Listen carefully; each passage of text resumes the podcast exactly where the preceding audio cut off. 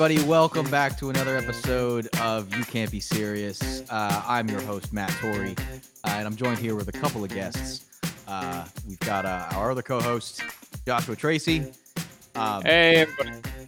And and returning for uh, his second appearance on uh, on the podcast, we have uh, golf uh, golf guru Mitch Mitchell Potempa. Mitch, why don't you say hello? Hey, hey, thanks for welcoming me back, Matt. Hey, so so we thought we would uh, we get started today. Obviously, we've had uh, you know, a weekend full of golf. We've had some time to digest the results. Uh, we thought we would kind of revisit, recap uh, on some of our predictions we made for the Masters. Yes. Kind of what came true, what was what was off, what we weren't expecting. Kind of, you know, uh, just overall how it went. So can I, can I derail the conversation for five minutes? Yeah, sure, Mitch, take it over. Yeah, go ahead. I'm more interested in how you and Josh played on Sunday. um. So, uh, I don't know, you want to take that, Josh? Uh, How did you play on Sunday? Well, you, you you see, I I am a simpleton when it comes to the sport of golf. You see, you you guys have some level of understanding of what's happening, and so, you know, shots will have meaning to you outside of this the strict binary success or failure of them, and I just don't have that. So I had a great time.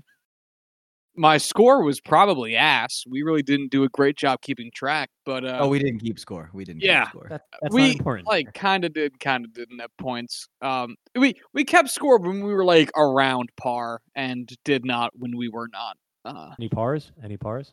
I had a par. Yeah, yeah. I think go. Matt and I, I both had a, had a couple. I had a par on the. I had a par on the short uh, on that short par four. At, Fair, at Fairway Valley. Now, Dustin Johnson had more than just one par yes. on his Sunday afternoon of golf. Yeah. How many pars did he have, Mitch? Uh, I don't have the exact amount, but it was enough for him to have a combined aggregate score of the twenty twenty Masters of a twenty under par.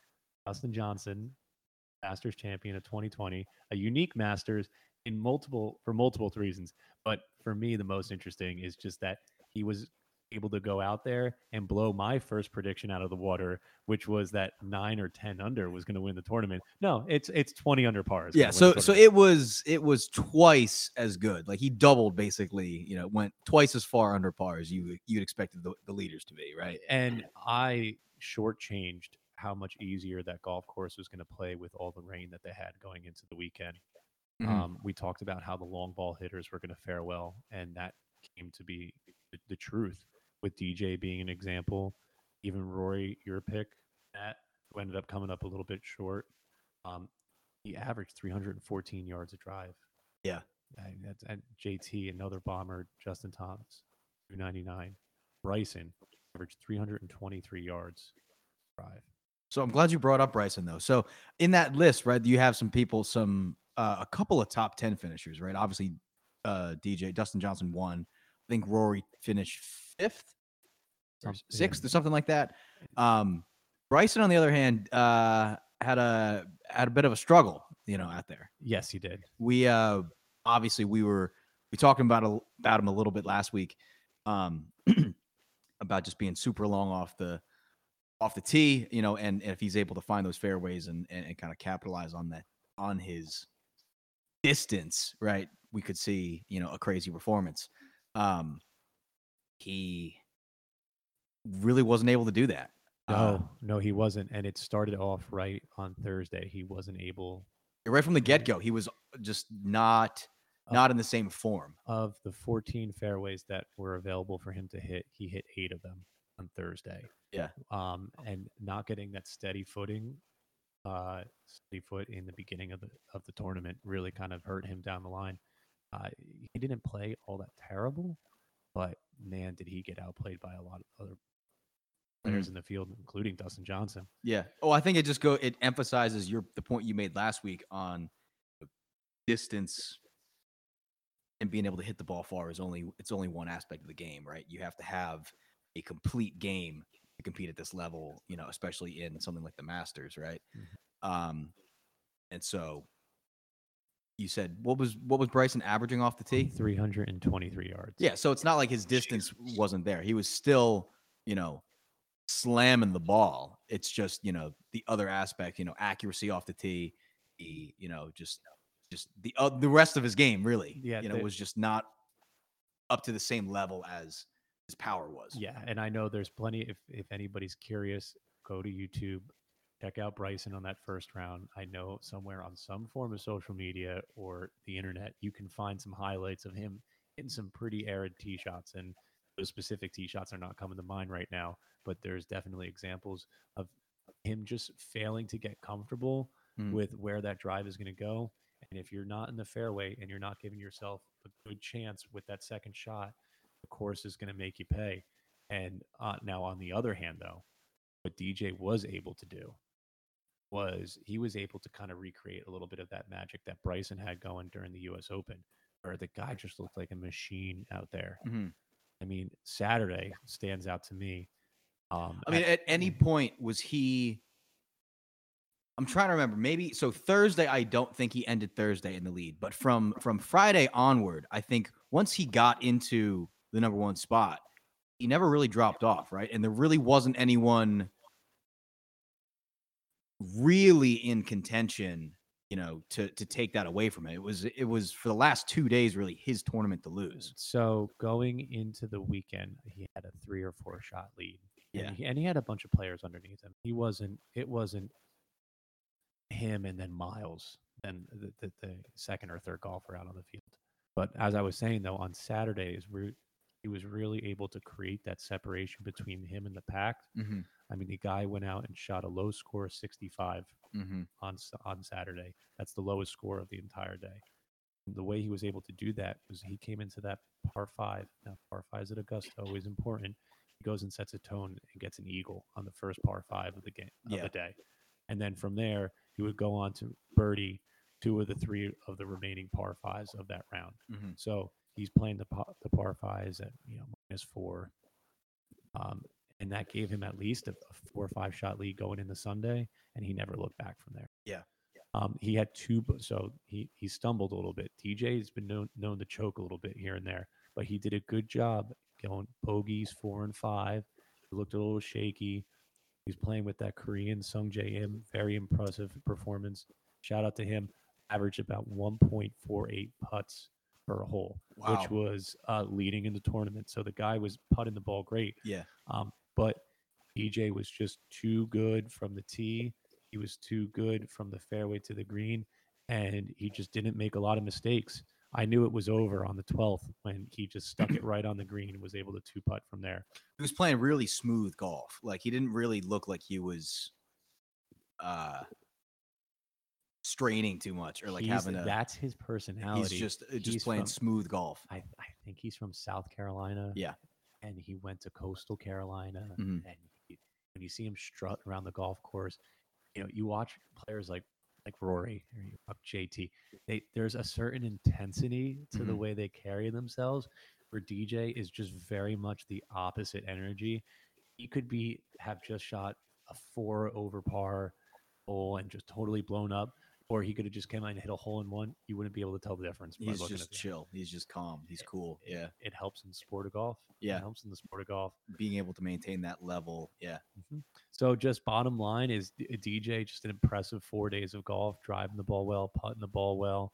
In terms of our predictions, uh, we said Rory came back strong. He dug himself too big of a hole with that first round. Yeah, seventy-five. That first round is he just couldn't overcome it. He, if you like... The last fifty-four holes, you know, he played excellent golf. Bet, better than anybody else, I believe. Yeah. But it was just that first round. seventy-five is what his first round was. Yeah, yeah, that's just, that's a... You're three over par. That's a big deficit to come back from. Yeah, yeah. Too big of a de- deficit. And and uh, we, I took Ricky. Uh, so... He had a good weekend. He had a good weekend. He, he was okay. So Ricky was in contention for much of Thursday. He was playing around with the leaders. There was a weather delay. Yeah, yeah, yeah. So he had a later tee time. The last hole he played on Thursday was the twelfth. And the twelfth, he ended up triple bogeying it. Yeah. He shot a six on it.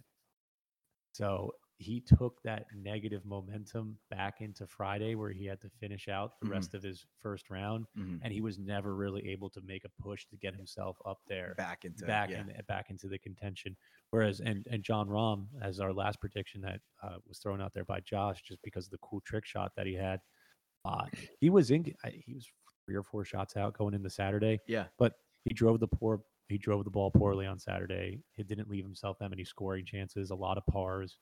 Um, he parred maybe three out of the par fives, which he, and on the other one he shot an eight, where he couldn't find the green on Sunday. Mm-hmm. So just too many mistakes. D J's too good. The bottom line is it was it was a great Masters. It was a great display of golf. You get a feel for the course without the patrons there. Yeah, that was really cool. I thought that was really really cool to see. There is so much room around the greens without people standing there. And yeah. that's something that you kind of lose sight of. A, a lot of tough golf courses are tight around the green. They mm. got trees, they got bushes, they got sand traps. Augusta is pretty wide open. It's yeah. pretty wide open. Yeah. But but man, it, it played didn't play that long. It, and D J just played a great weekend of golf. Real quick before we before we move off of golf, I, I want to talk quickly about kind of the rain delay and kind of how that so the rain delay on Thursday, right? So when would when did the first guys tee off? They were supposed to tee off at like seven thirty in the morning, right? They were like and, eight in the morning, and maybe they teed off at like ten thirty. Yeah, so it was like maybe, and so yeah, okay. and so like from the for the next two days, you had kind of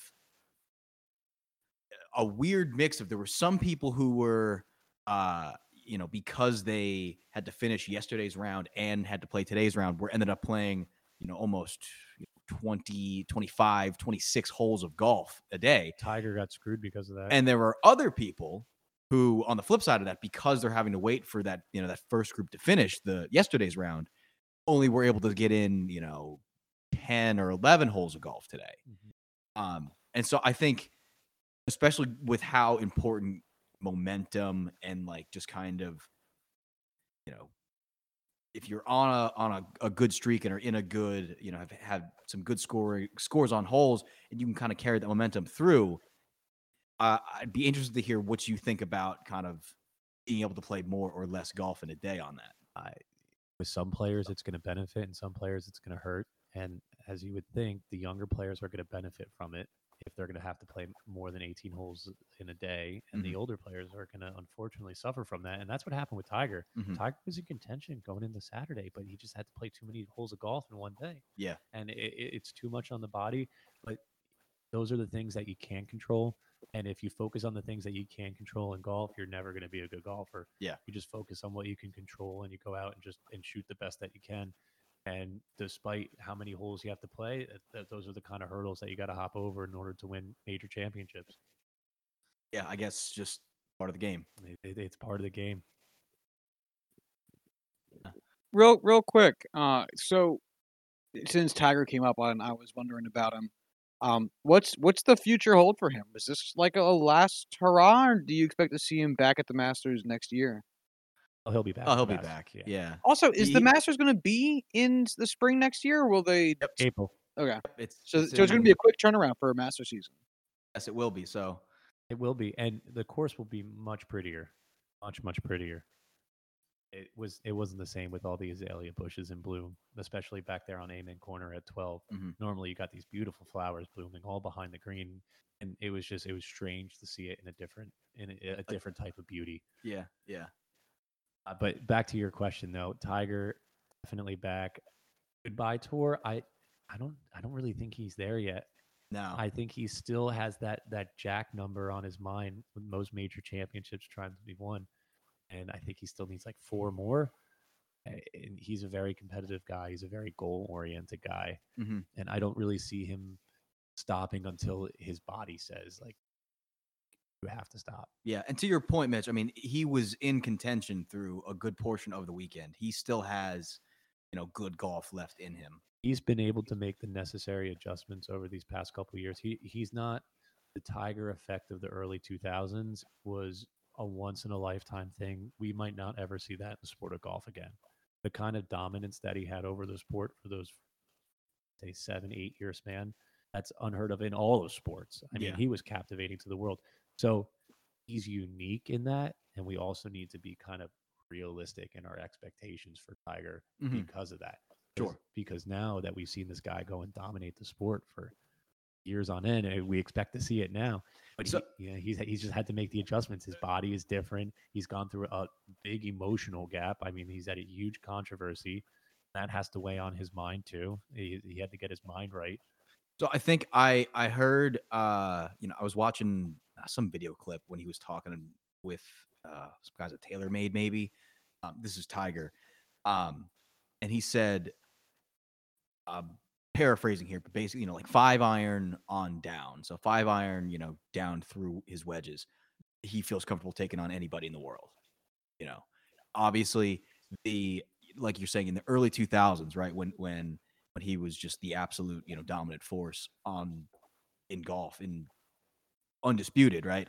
His ability to hit the, hit the long ball, right. Was, was that much better than anyone else on the tour.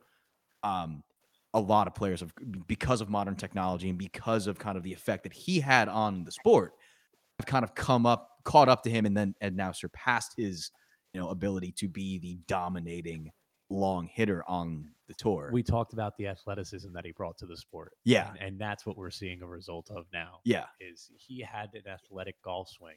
He, so much torque on his body, so much bending that he get, had in his back. But so what, what I'm saying though is is, is you know that is, while that, that gap is closed. While that gives saying. you an advantage in golf, there are so many other like facets to the game of golf, you know, including like, you know, chipping, pitching, but putting. The thing was, he was, he did everything that, yeah, he that did, because he, he is so, you know, such a well-rounded golfer and can still compete at that level in, you know, with, you know, the short game kind of, he, he very, very much so can still compete at that level because of that. Like he doesn't have to rely on just his, his, pure athletic dominance. No, he doesn't. He doesn't, and he can't anymore because yeah, he, he can't. physically can't. He physically can't, and yeah. he had to learn. And we saw Tiger trying to grow with that reality. He struggled yeah. with it for years. Yeah, yeah, yeah, yeah. I th- uh, if if Tiger had tried to rely on just you know that ability to just dominate athletically, I think we would have seen a much sharper decline in in his ability, and like maybe we would be talking about you know. a farewell tour. Like, is this, you know, is this it for his game? But I think because he's still so well-rounded and in performance at a high level and all the other aspects of the game, that he'll be around for a little while. And the last thing we'll say about it, just so we can circle about, circle back to what we talked about last week. Remember, this guy's a Masters champion. He has an invitation every year for life. Yeah, for life. So I don't see him turning that down anytime no. soon. Yeah, yeah. I mean, if if nothing else, maybe we'll see him play. You know, you know. two or three tournaments a year. One of them's the Masters. Yes, exactly. That that would be my prediction. Yeah. So, um, very good. So now we just got the, the long winter. Yeah. Yeah. We have, uh, um, I guess that's the next, right? That's the, that's the first major, right? Of the, that's the next major. Uh, yes. Um, right? Do they play the Players in March? Um, on a major, but it's, do you know, do you know what they're doing with, cause they canceled the, the, uh, the British Open. Yeah, that's just they just canceled. canceled it. They're not like maybe so trying to. Where was it supposed to be hosted this year? I forget where it's supposed to be hosted. I don't know if they're gonna like try to have it there next year. And yeah, just push all the venues down. Yeah, yeah, yeah. Um, but I, they're, I don't think they're just playing it this year. No. Okay. When the last time that happened. What about the Ryder Cup? That was also this year. That's right? Rescheduled to next year. Okay, so, so it's just it's year. just getting pushed out a year. Yes. Okay. Whistling Straits. Yeah. Cool. That's exciting. Yes, that is very exciting. That is one of the, the true gems of the sport of golf.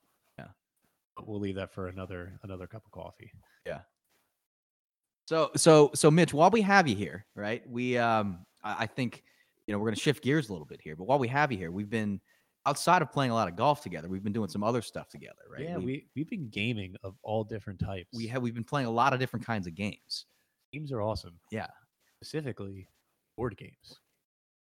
They really, it's, this is, this is new. This is new to me. I think it's new to all of us. Yeah. Josh, I mean, what are your thoughts on board games? Are you, uh, are, you know, are you a big board game guy?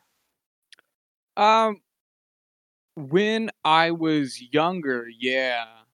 Cause that was one of the things that my family and I did a lot when I was a kid, but not No, even that. I think I've, I've played a lot of board games all the way through college. I guess I haven't really much since I graduated school, but um, when I say board, earlier, yeah. When I say board game, what's like the first game you think of? What's like Risk? The, risk.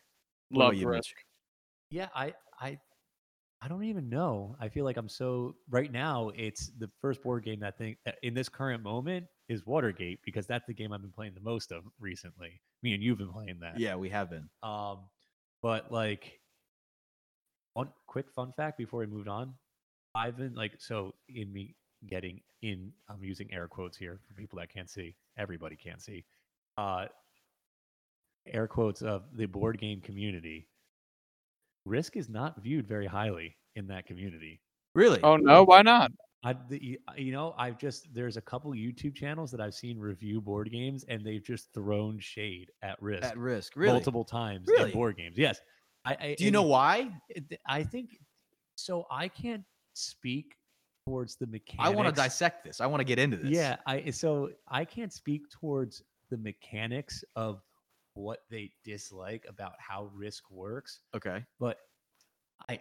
And I'm and I'm paraphrasing for somebody else. Sure, and I'm sure. not even I don't even think sure. I'm doing justice to what is it like as kind of a old clunky style that could be like, is there things that they could change about the amount of pieces or the rolling or how long the game takes or like kind of how methodical uh, it's, it's it is. Not an, it's not optimized. It's yeah, exactly like like we're at a point in our, we can do better. We, than we that. Can do better. Like Risk is like gaming on uh like a DOS system. Yeah. You know yeah, what I'm yeah, saying? Yeah, yeah, yeah. It's like going back and playing like the N sixty-four. It's still fun. Gotcha. Yeah, yeah, but we've we've come a long way since then and we can do more with yeah. So, so if I put in front of you GoldenEye double oh seven and I put in front of you Halo three. Yeah. You know, th- I think I mean, that's the kind of difference that they're they're talking about. I mean, you're kind of dating yourself there, Mitch. Halo three is like like ten years old now. Um, what? I mean, like I'm like there. There've been like two Halo, three Halo, four Halo games since then. Well, I, you know, that's what I'm saying. You're kind of dating yourself there, well, but that's okay. I don't mind that I'm dating myself. Josh, when was the last time you played Risk? Probably college.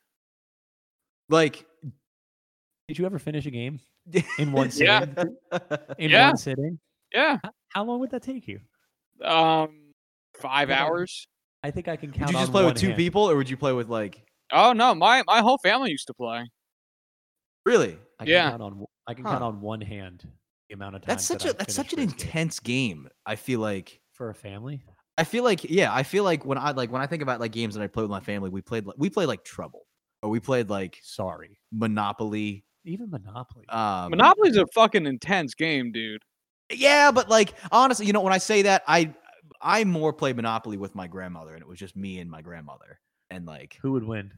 Uh, on, it would go back and forth. Like, it would. You didn't dominate grandma? No, I did not dominate grandma. No, sometimes grandma took all of my money, and bitch. Yeah, it was it was really shitty. Um, but like, I don't. I I remember playing Risk with my dad a few times, and I have no memories of like playing Risk. All I can remember is setting up the goddamn board. That's it. I, I just remember it just taking, it, I mean, in reality, it probably it was probably like fifteen or twenty minutes or whatever, but it felt like hours. It felt like just hours setting up the board. And then by the time we were ready to play, I was like, you know what? I don't even want to play anymore. Like, that's all I really remember about Risk. I think I actually have Risk in my. Uh, we should play it one night. We should. But, but I think there's other games, though, that we've been gaming a little bit harder than Risk recently. Yeah, so the one, while we're on the topic of board games involving maps of the world. Hold on, can I, can I just tell a really quick Risk story? I would love for you to. Yeah, I'll think of a better segue while you do that. Yeah, it wouldn't hurt. Uh, so I have very fond memories of the game Risk. I, we used to play it. I used to play it in high school. Um on half days between the end of school and the beginning of fencing practice. Those were always a ball. My favorite game of Risk I ever played, I, I never actually finished. It was me, uh, a friend from college who, uh, I think, Matt, you know, you know Pete, right? Yeah, yeah, yeah. Yeah, yeah, yeah. Um, and Pete's roommate, Corbin. And Corbin was an interesting fellow, man. Um, he's the only guy I've seen drink. It, oh, you as said much Cor- as Pete Cor- Corbin, as in Corbin yeah. Blue. Uh, yeah, yeah. I think that's his name. Sure, yeah. I, I, I don't know who that is, but you pronounced it right, so I'm just going along with it. Uh, sure, yeah. And I got over to uh, Pete's apartment uh, in college at like six o'clock at night, right? Brought Risk. There's going to be the three of us. The night goes on, right? It gets to be pretty late. It's like midnight. Pete and I are starting to, we're just, you know, it was like school night. So we'd been like, we had classes in the morning. We're, we're getting kind of tired. Pete stopped drinking for a while ago because it was making him too sleepy. And his roommate, Corbin, man, was just yeah. grooving. I've never seen the dude be like this, man.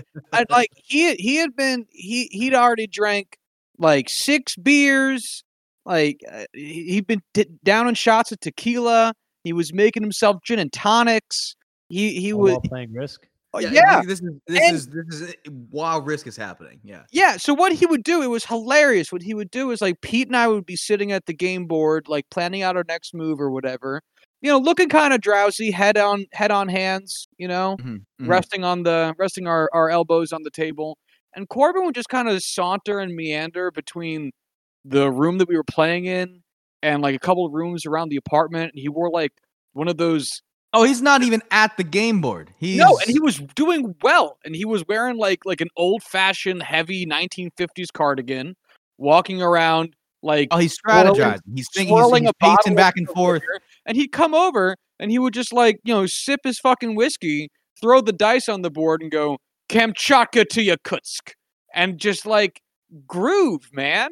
We ended up calling the game at like three thirty in the morning because Pete and I couldn't keep our eyes open. And this dude was just like, come on, man. Like, I'm ready to take Alberta. Let's go. And meanwhile, he had drank more in the seven hours I was there than I've ever seen anybody drink.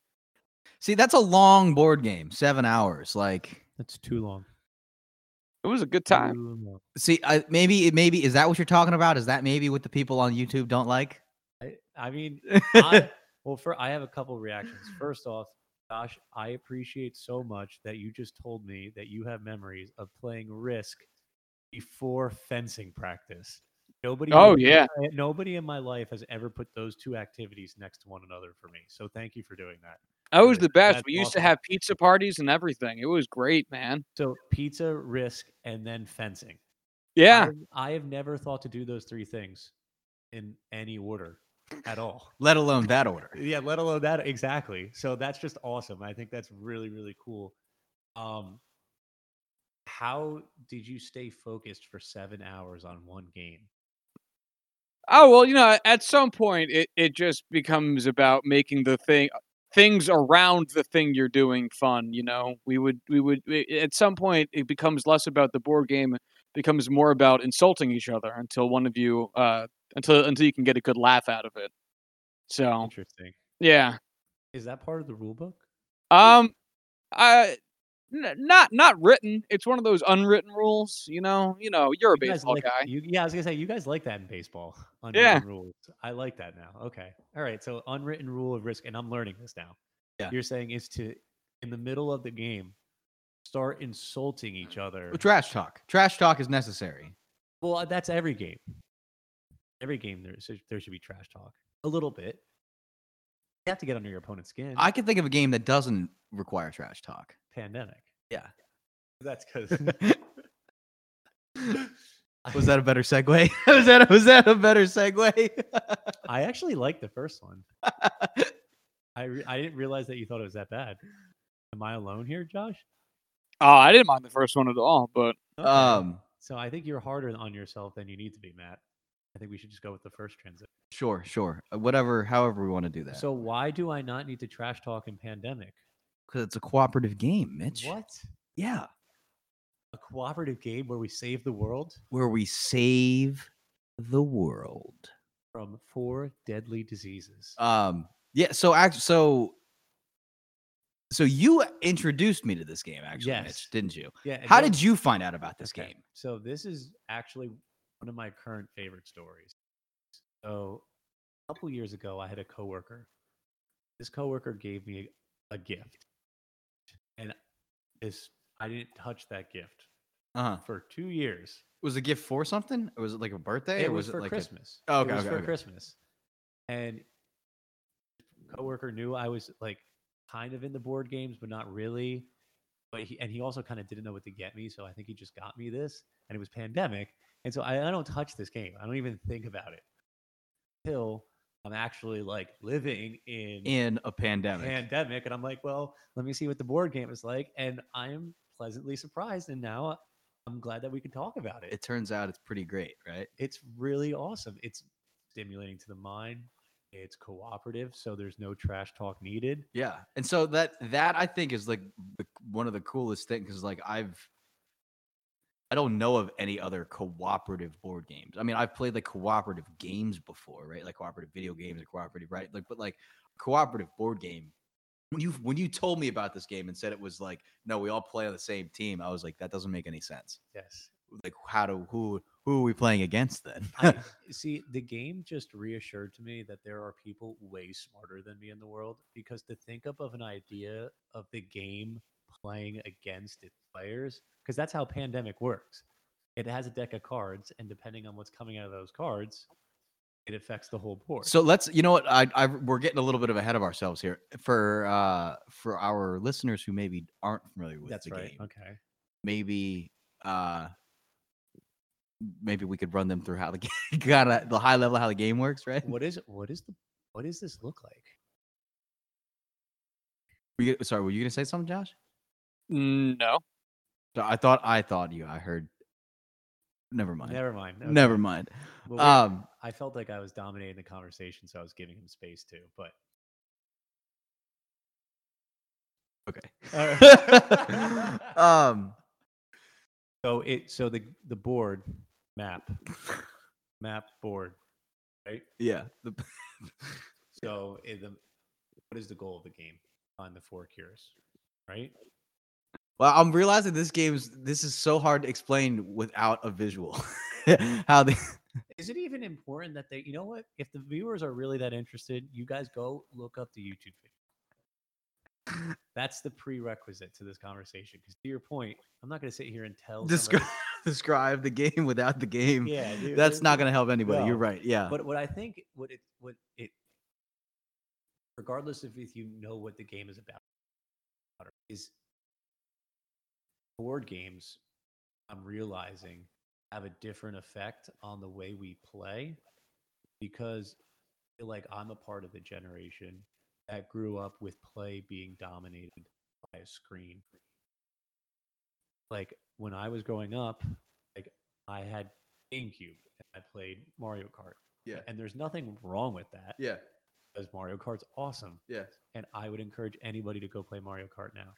But it's different than having a physical object in front of you that you have to move around and that you have to use to play the game. Whereas when it's on a screen, you, you have a control. You're controlling everything. It's just, it's a different relationship that I'm finding more satisfaction out of, because I'll tell you, in any game, whether it be mm-hmm. the Watergate game we talked about earlier in Pandemic, mm-hmm. things and moving them on the board mm-hmm. is just subtly enjoyable. Well, so you know what I think it is? I think, I think, uh, with, it's almost like the difference between reading and reading a book and watching a movie. Like when you're watching a movie, uh, the, the, like the, what you're supposed to be experiencing, right, is like laid out for you, right? There is no, uh, know, room for, I guess not, not, not to say there's not room for interpretation, right? But there's, there's, there's a imagination. Well, there's kind of like, there's, there's kind of, there's a set way to experience, right? The, uh, a movie, right? Because there's everyone's seeing the same thing. Sure. It is, whereas yeah. like when you read a book, right, there are different ways to visualize, right, what, what you're reading. And so I think having that, what you said, you know, that, that, bit of imagination, right? And using that, it makes you feel more engaged with with what you're doing versus kind of a passive experience, which is kind of looking at a screen or kind of, you know, whatever. It's more of an active experience. I wouldn't want to make the argument, though, that playing video games is passive, because video games actually is kind of the opposite. Like, I actually feel like now, as like, not that I'm a grown adult, but I don't play video games every day, every every day anymore like I used to. But if I go online and I play any of these games that these kids play, they're too hard for me. They're too good. Sure. No, I, I mean, I'm saying? Act, so like, passive is maybe the wrong good, word, yeah. But like, I just that that. I feel like it's just less. I think is the. I'm trying to help you. Maybe it's this. just maybe it's just engaging a different part of the brain. Maybe that's maybe that's just. Is it just a, literally just a physical different part of the brain? Yeah, maybe that's maybe that's all I'm trying to say. But but it. But that's profound. Yeah. Profound. It's a different type of experience. It's it's something that I didn't. I had to learn about at a different stage in my life. Mm-hmm. Like, I, unless I don't know, was was there a point where board games is like really a part of the well, United States? When was the, the golden age of board, board games? games? I don't know. It was probably it was probably before video games. I mean, it was probably like pre nineteen sixty, pre nineteen seventy. Song was came out when the seventies? Seventies, I think. Yeah. yeah. seventy-seven, late seventies. That that sounds, I don't, I don't know. Crazy that they had that hardwood finish on the side of those games. I don't know, but even like, I mean, even like, you know, in like the early seventies, you've got arcade, you've got Pac-Man, you've got things like that. So like, I'm, I'm just, I'm talking like in nineteen fifty-five America, right? But, but they didn't have Pandemic in nineteen fifty. They had, they had to settle with either Risk, right? Or, and So maybe it's a, yeah, so. Actually, I don't know. How old is Risk? How old is Risk? Do you know, Josh? When did they make? Well, how old is that? I don't, I don't fucking. They they definitely had Monopoly. That was a Depression era game. I don't know. Yeah, yeah. Well, that's what I mean. Cool, because I mean, some some board games are like old as dirt, and other board games are like actually. Oh, we made this in two thousand twelve. Like nineteen fifty-seven. That's yeah. Risk. fifty-seven. That was the year my yeah. mom and dad were born. Wow. Okay. Shout outs to Ed and Robin. Living living young. Love you, Mom and Dad. That's cool. Yeah, so what's funny is the Wikipedia page for Risk has its um playing time between one and eight hours. That is a hilarious gap in time. That is a hilarious gap in time. That's and also, no, there's no game. Yeah, right? That's either like, hey, you're either going to lose the amount of time as like one episode of The Wire or a workday. A work day. Like, why do you even make an estimate at that point? Like, well, also, also, no, hold on. Like, what if if it takes eight hours to do? That's not a game. Like, that's not a like. Sure. Like, what is like? Like, name another game, right? That that is like widely regarded as being enjoyable. That. An appropriate estimate for how long it takes is eight hours. So just be uh, Red Dead Redemption. I say just be careful with video games. You got to make the distinction that we're not talking about Red Dead. We're not talking about Skyrim. We're not talking about G T A. You know, so uh, that's fair, I guess. Well, so well, I guess no, designed one, to be one played in one sitting. Like if you had to, like, okay, so imagine if you had to play the storyline of Red Dead Redemption in every, one sitting. You didn't. Have, you sitting. couldn't you, save. You, yeah, you couldn't you could save. save. Like you couldn't save. Yeah, exactly. Like that would be absurd. No one would. That wouldn't be fun. That would be absurd. Well, I mean, you can walk away from a game of Risk and come back later. Like the pieces but, but, I mean, don't don't explode I, after I guess, a certain period of time. I guess my point though is like with a video game, the ability to like save and walk away, right? That that is like. I mean, maybe we take that feature for granted now. You know, it, it being something that that just. Is inherent to video games. But like, I feel like a board game should be, shouldn't be designed with the intention of you might have to set this aside and come back to it later. No, you know, it should resolve it. Like, like the my, game like, should resolve itself. Like my thinking, like if I were design, like forget, forget about that. We're talking about Risk, right? If we're just designing a board game and we've gotten it to a point where we're, we're beta testing this game, right? If, If there are scenarios where the game takes eight hours, I would say, you know what? I think we're not done making the game. I think there are rules or things we need to do or something to make this not happen. You know? Uh, or, do, or do you disagree? Well, it, it depends, man, because, like, what the fuck was there to do in nineteen fifty-seven on a Sunday with no football? Drink. I guess. Yeah. I, I don't like, know. Like, th- think about yeah. this. Think about this. It's nineteen fifty-nine. You're you're a dad with two kids. Your kids fucking suck. And you just want yeah. to watch John Wayne movies all day. Yeah. But your your wife says, Jimmy, you got to play with your these stupid fucking kids because I got yeah. I got nine meals to make and, and I don't have a job. And so yeah. you're going to look at your kids and be like, well, these fuckers are keeping me from doing war shit. So yeah. I'm going to spend the next eight hours making them do war shit without having no, to leave my house. And that's right. risk. Is that all it is? It's just war shit? Basically, it, it's like the most aggressive you can reasonably get with dice that's not harmful physically. Interesting.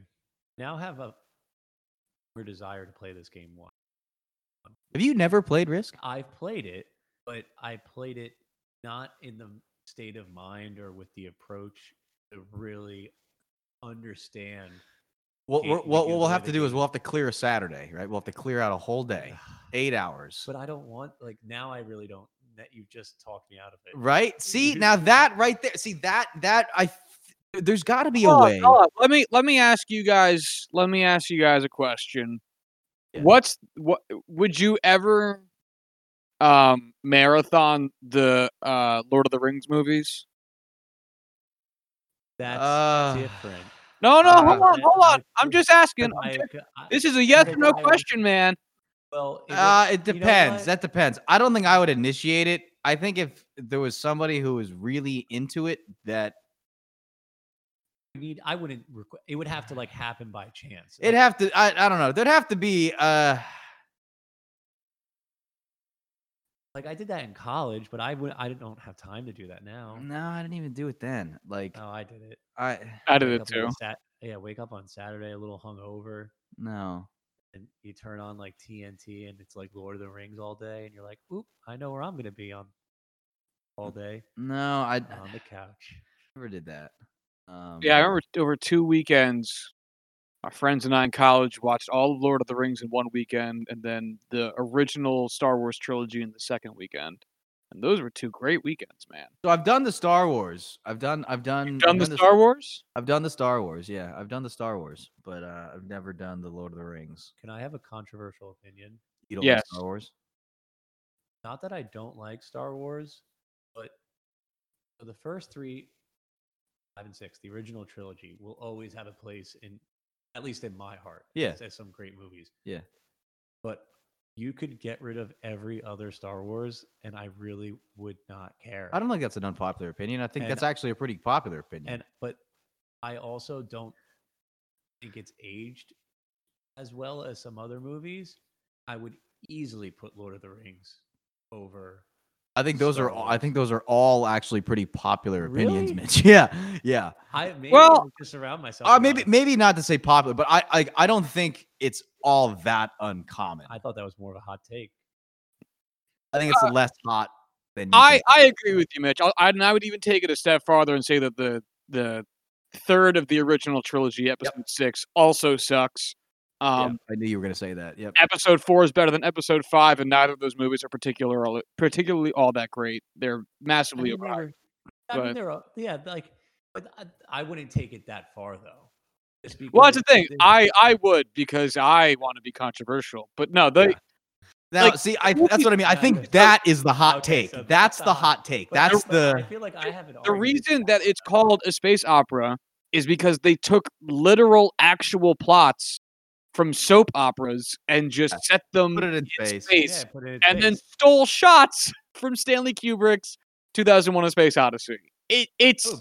it's slapped together nonsense that has a good cast. That's real. Well, so oh, it was. Uh, I I think.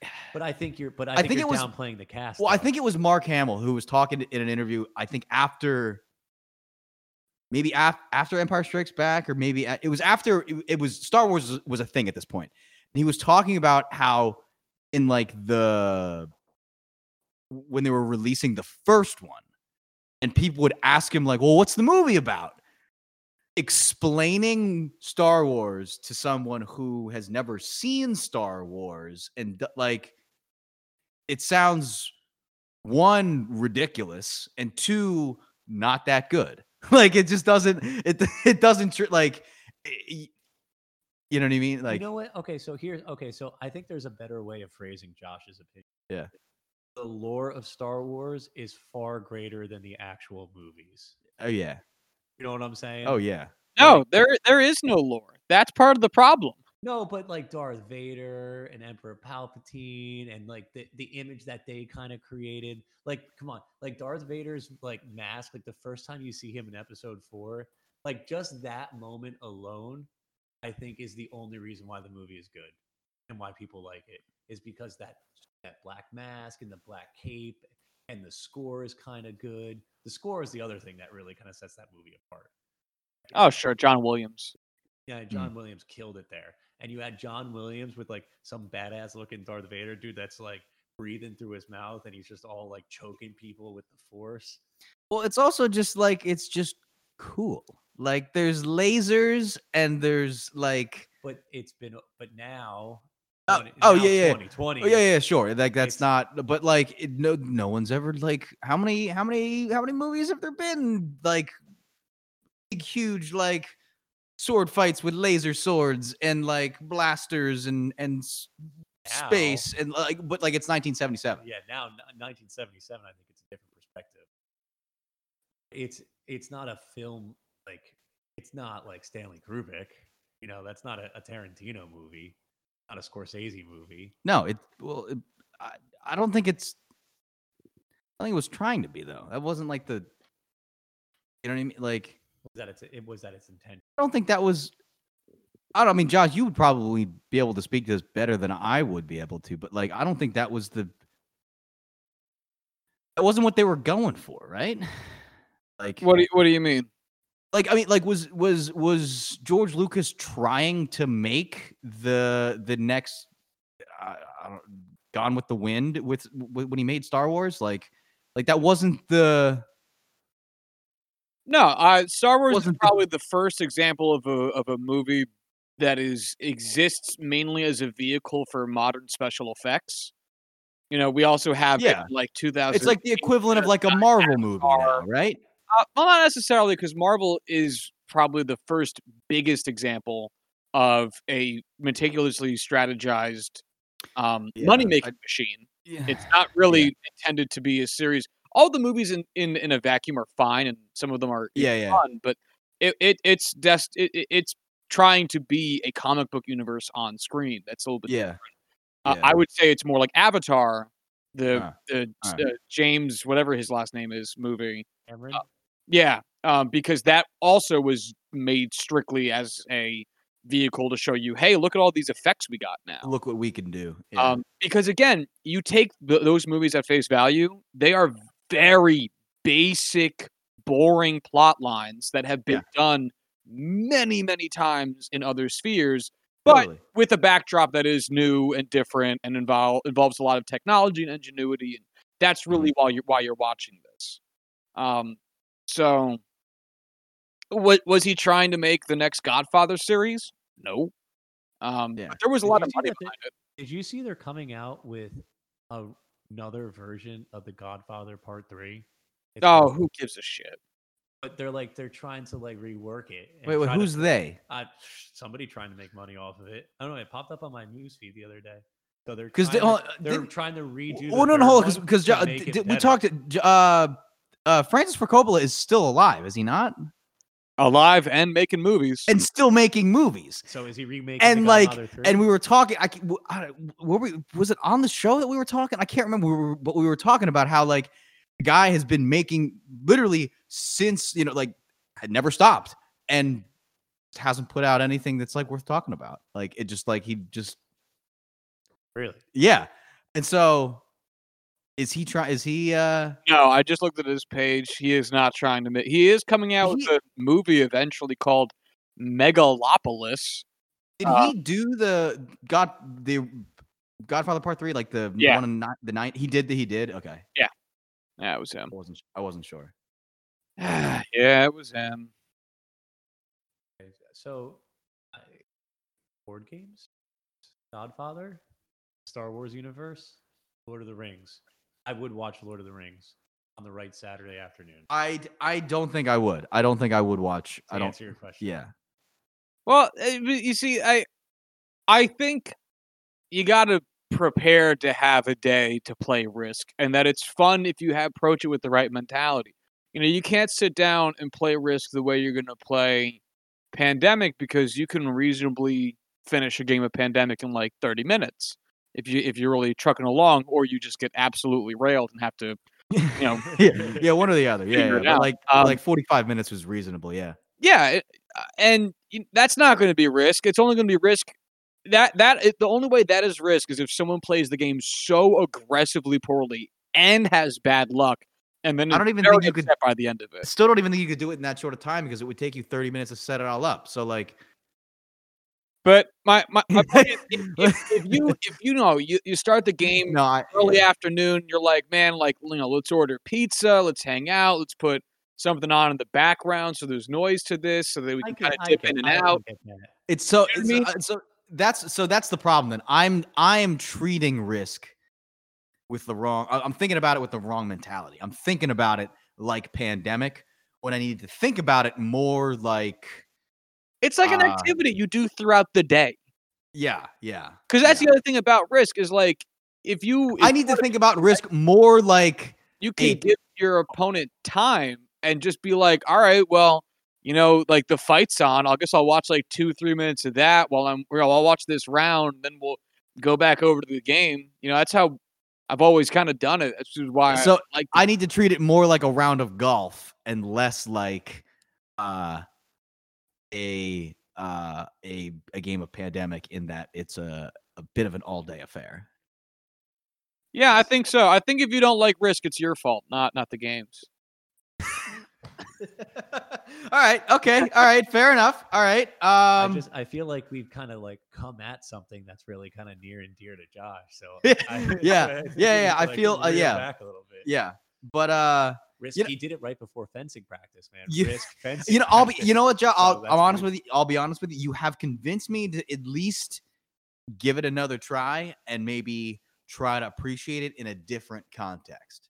But but. uh I'm not going to be picking it up this evening. Yeah, I don't think I. Yeah, I don't think Risk is in the cards tonight, because we could play a game of Pandemic though. We could play. We could play so many games of Pandemic. So, Josh, it was your first time playing the other. No. Um, my first time playing it was it was with Matt.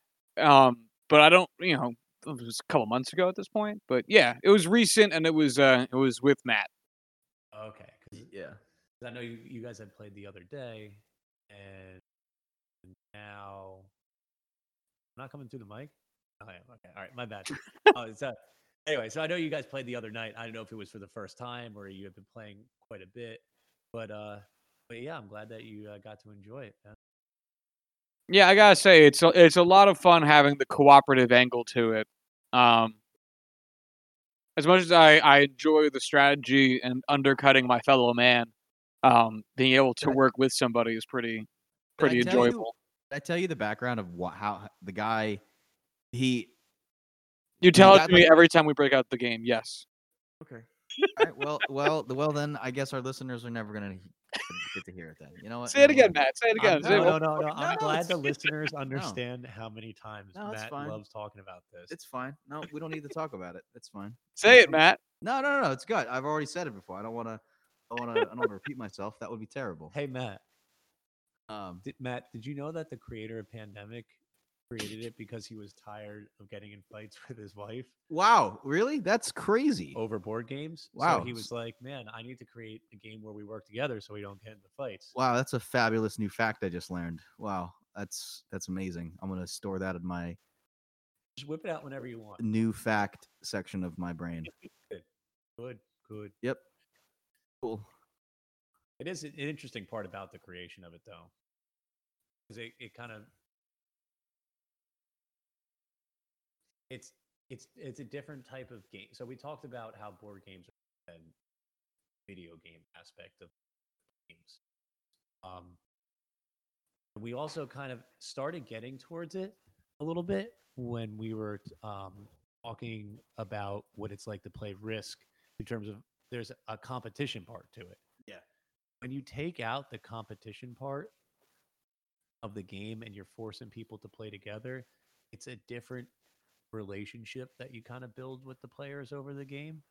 And I think it you kind of get something different out of it. Um, you kind of you learn about how you can work better together with somebody R- rather than Risk is different than Pandemic. Yeah, ri- well, so Risk is different than Pandemic, but I guess what I'm trying to speak yeah. towards more is what you get out of each experience. Mm. So I think the, the camaraderie is different because I get certain aspects of camaraderie in playing oh, a competitive I, I, I get what game you mean. I get what you mean. Rather than when you play a cooperative game. Yeah. And like you said earlier, there's not, at least to my knowledge and your knowledge, I'm sure the internet could provide us plenty of cooperative board games, but this is the first one that I had heard of. Yeah, this is my first experience with a cooperative board game. Mm-hmm. And so like...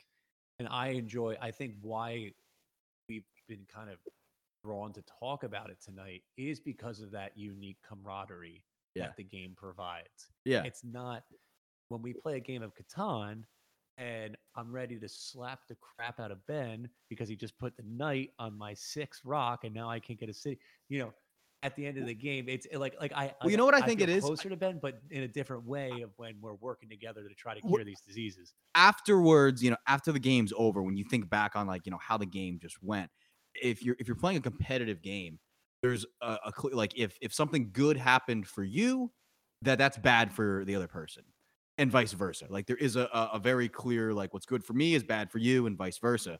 Um, whereas with you know the cooperative aspect of Pandemic,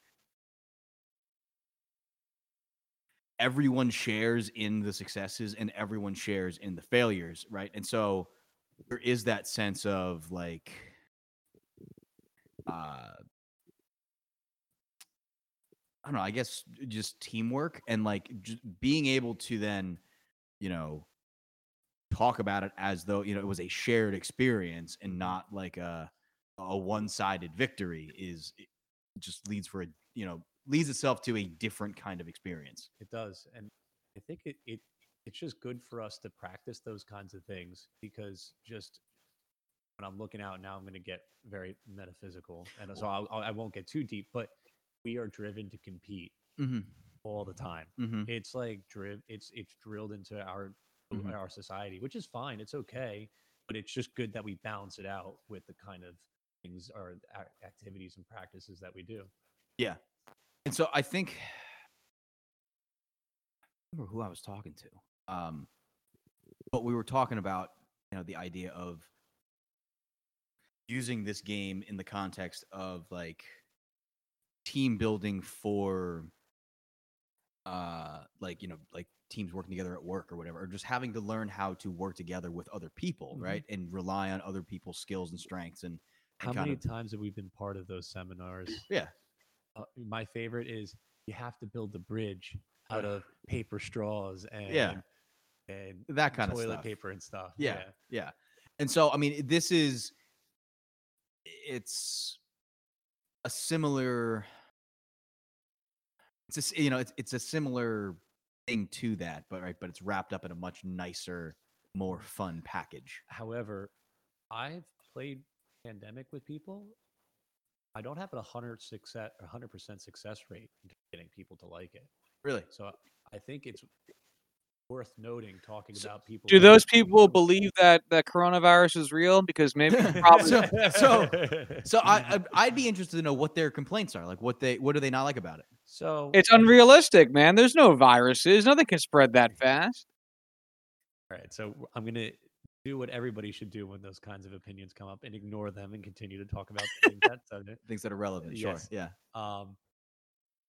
So I, the reason why some people haven't liked it, um, it's important that not one person dominates the team. Yeah. And I, me and Matt have talked about this. When you're working as a cooperative team, that means that different players are going to have different comfort levels with the strategy of the game. So that leads to the possibility of somebody taking over the team and someone and, just kind of quarterbacking the whole thing. Yes, and and that spoke towards in just about every review of the game. Yeah. So that kind of just comes back on to people like myself. And, now, so, but is, like is that a complaint of the game but, or? Well, so it's a complaint of, it's not of the game itself. Yeah. It's of the game. I would call it the gameplay. Yeah. The way the game unfolds. Uh-huh. But for, from the perspective of these people, that's lumped into the game. Sure. Sure. Sure. So that, so that's, I mean, while I agree there is a distinction, it's not like the physical makeup of the game. Mm-hmm. Because like we said, the mechanics of it are so smooth. Yeah. You know, like there's not one, there's not at one point when you're playing this game that you feel like you're, you know, where it, it it's. Yeah. You know, well, I think, you know, I think then that's that, what that, what that would tell me then is, is how we just talked about, like, you know, the, because it's a cooperative game and because you have to work together with other people, how you work with other people mm-hmm. becomes a very important part of the game. When in most other board games, like in, in Monopoly, for example, it doesn't matter how good you are at working with other people or, or, or any, like it doesn't matter. The game is going to play out using the same mechanics every single time. If a big mechanic of the game is reliant on like interpersonal teamwork and things like that, right?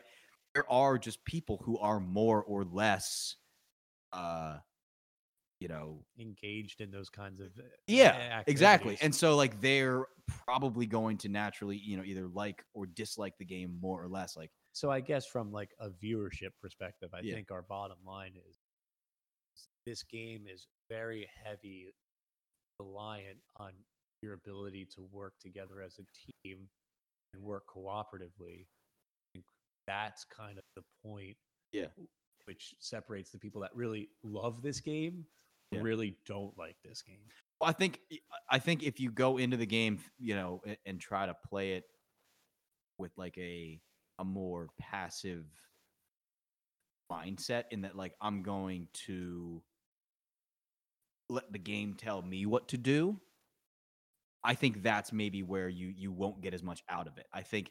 I think in order to really enjoy the game, I mean, you feel free to like comment on this as like, but I think to really enjoy the game at, to the highest level, you have to like go in and plan on like engaging and, and like actively participating and, and, and being active in the gameplay.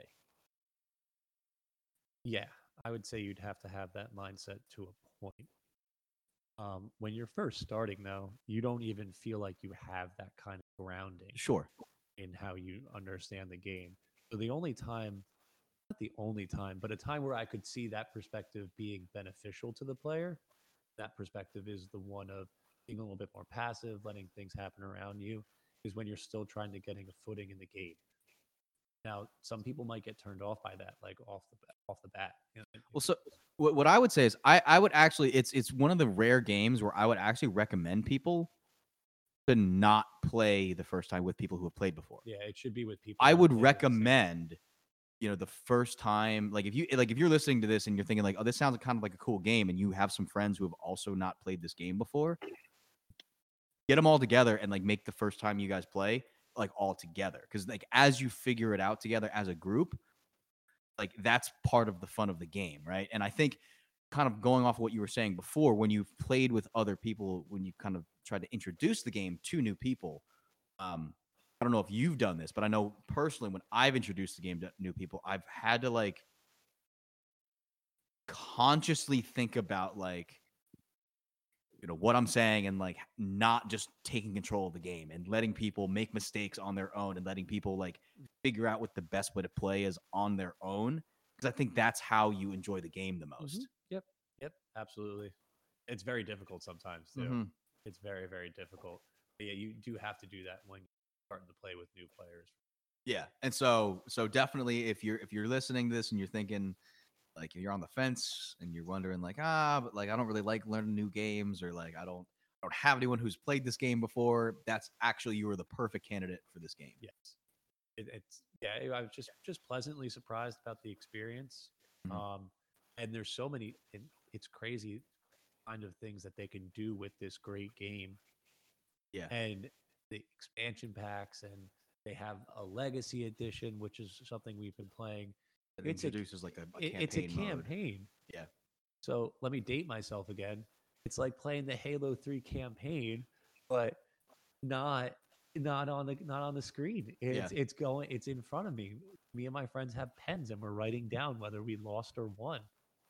And it's affecting the way that the physical board looks when we start every game. Mm-hmm. It's really, really interesting that board games have come to this to this point. It's something that I'm learning every day, that it's super, super in depth, and it's very rewarding when you uh, get in the thick of it. Definitely, definitely.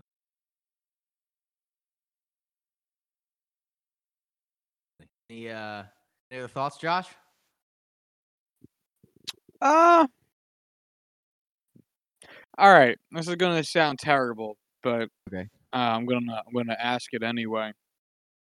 If if you guys, what like what is your worst characteristic when it comes to playing a board game?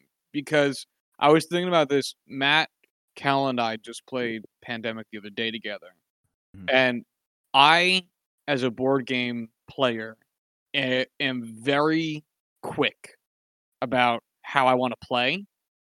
I hate downtime. Like, I want everyone to make their decisions as fast as possible. Um, and I'm not sure if that is like about who I am as a person, or if yeah. that's how we played when I was younger. I don't yeah. fully recall, but like, I I found myself not getting frustrated, but like feeling a little bit antsy during some of the longer discussions about what to do in Pandemic. Um, for no reason other than just like, I just want to make a fucking decision. Like, yeah. I don't care what's happening anymore.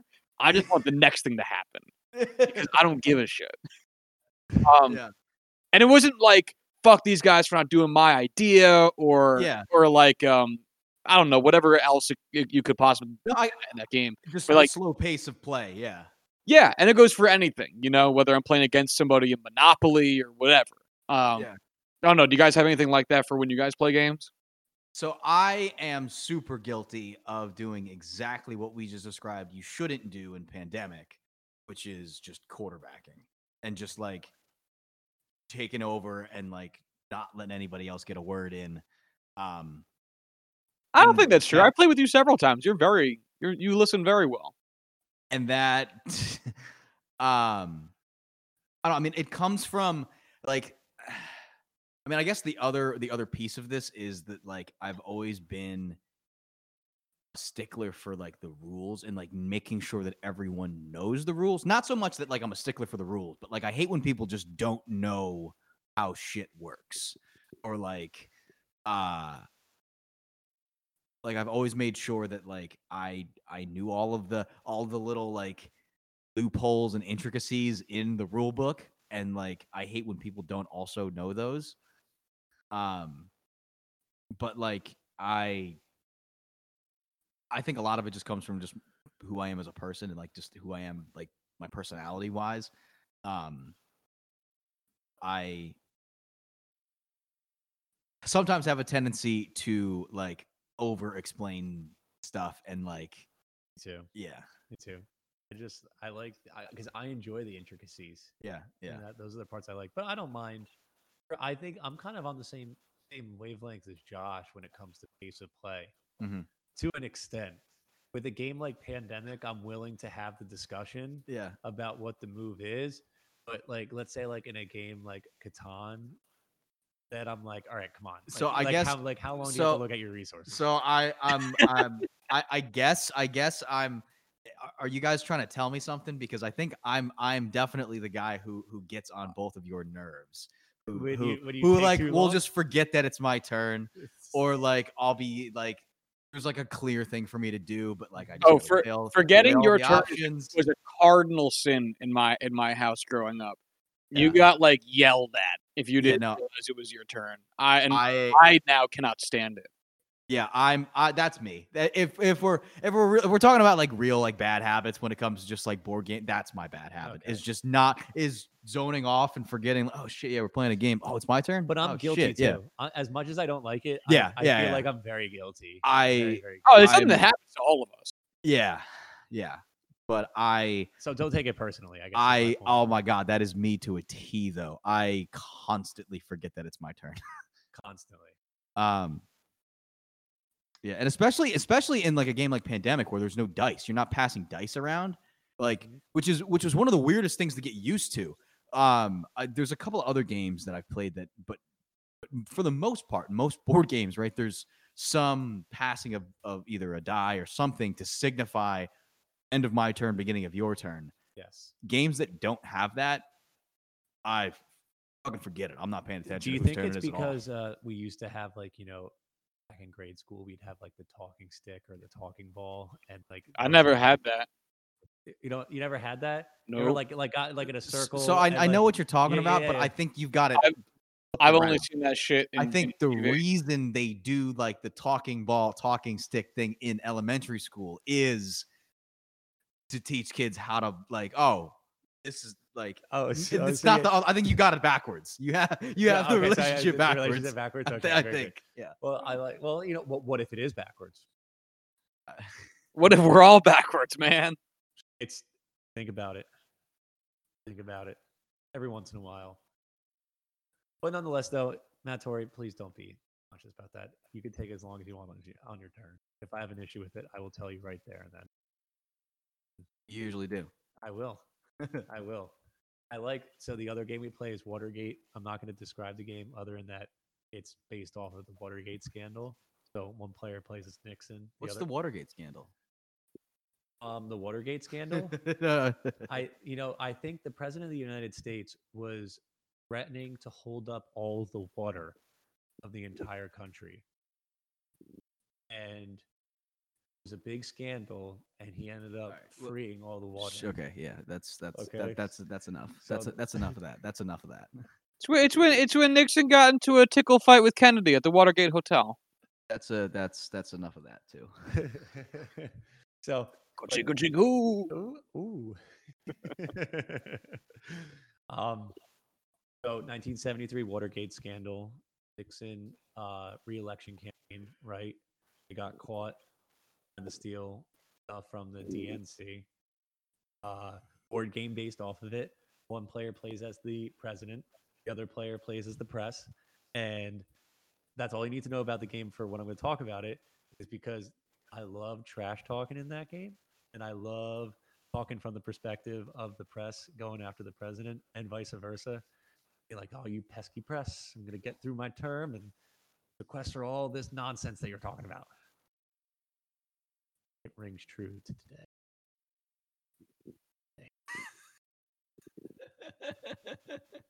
today.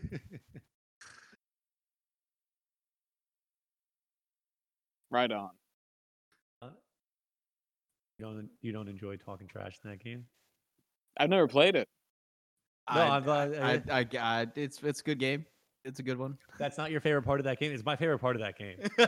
I love just like speaking from like the perspective of somebody in that situation. I don't know, man. I just like the game. Like, oh, President, I've got you cornered. I've got all the evidence on you. I, sure. Yeah. Yeah. Yeah. yeah. yeah. That's that's my a, favorite part of the game. It is. It is. It's just it. it I mean, it's okay. not. It's not. It's not. But uh, it's but not, but yeah. for this conversation, to to it, it it can be sure. Yeah. So let me wrap it up into what my point is. Seriously, taking that theme and incorporating it into what is now a game is, that fascinates me. Is they've taken an important part of American history. Yeah. And it's now it's history being told in the form of a of game, a board game because the game itself. Is very historically accurate and yeah. uses real people's names and real events, and those real events coordinate to mechanics. So the real reason why I'm trying to be goofy about talking trash is because I just enjoy telling history through the perspective of a game, something that I haven't seen. I just wait till the wild rules and storyline behind this White House's board game. That would be. I, let's start talking about it right now. I think. I think we'll have to save that for another episode, Mitch. Yeah, I think. I think. We I think that's you know, a whole think, episode in itself. I, just, but just real quick, it's got to have like a mousetrap set kind of set up there. Yes. Because oh, there's yeah. too much goofy shit happening, but it's also serious because, like, it's in Mousetrap, there's the cage that traps the mouse, but in this White House one, there'd be the cage that traps the Mexican kids, and it'd be way darker. Oh my gosh. So, you know how like sometimes comedians talk about how like there's like a certain amount of distance you need to have between events to start, you know, talking about them. We don't we don't have enough distance yet. I want to give myself like fifteen, twenty years to really marinate on what I've, what I've seen, and then we'll start talking and then about we'll Watergate. All yeah, right, we'll we'll, pen- we'll pencil you in for So pencil me in for twenty years from now. That's the next time I guess I'll be on this podcast. Yes, after twenty years from now. Okay. Great. If you guys, if you guys choose to have it back, sure, yeah. Uh, we, uh, it's it's it's consider it, consider it scheduled, consider it done. Twenty years from now, uh, what's today? To the date when we're all speaking Russian, November, d- November, so November nineteenth, twenty forty. Twenty forty. We'll we'll start to work um, on this. Or or I guess today today's now is November twentieth, right? Because this this is this this comes oh, out. Oh yeah, on. This comes out. So so on November twentieth, two thousand forty. Check back in to hear hear. hear the next update from Mitchell Potempa. That's the last you'll be hearing of me. And that's also the last time you'll be hearing about our President Trump board game. Board game. Yeah. Yeah. Yeah. Well, yeah. F- come tune in then to find out how our, our President Trump board game turns out. Yeah. This is, this is, this show's Cones of Dunshire. Yes. Yeah. Indeed. Um, Any any any closing thoughts, Mitchell? What no, do you have for us? No, no closing thoughts. Winter is coming. Golf is gone for a little bit. Time for board games. Time for board games. Time for board games, and uh, just hang out with uh, the appropriate amount of people at the appropriate amount of distance. Yeah, yeah, definitely, definitely. Um, Josh, you take us out of here. I forgot what our Twitter handle is. Oh, that's that's okay, man. Um, if you wanna. First off, thanks to Mitch again for joining us. Uh, thanks to Matt for always being the co-host of this show with me. Couldn't be here without him. Um, if you want to follow the show on Twitter, you can do so at Y C B S Pod. Um, that's Y C B S Pod. And if you want to hit us up via email and complain about how Matt and Mitch were wrong, there are more board games without dice or whatever minor thing any of us got wrong today. Um, what the layout of the Trump... What? About how you hate Risk, or or tell us about your favorite board game. Tell me why I well, tell me why I'm wrong about Star Wars. I'm uh, golf stats that I'm I not. Up. Yeah, whatever you feel like. There's a litany of issues with our podcast. Yeah, we want to hear about that. Yeah, yeah and, and the the perfect place for your long form complaints about us as people and our opinions is at Y C B S Pod at gmail dot com. Um, that's where you can complain with as long as you want. Um, and. I guess that's it for this week. So uh, until uh, until next Friday, y'all have a good one.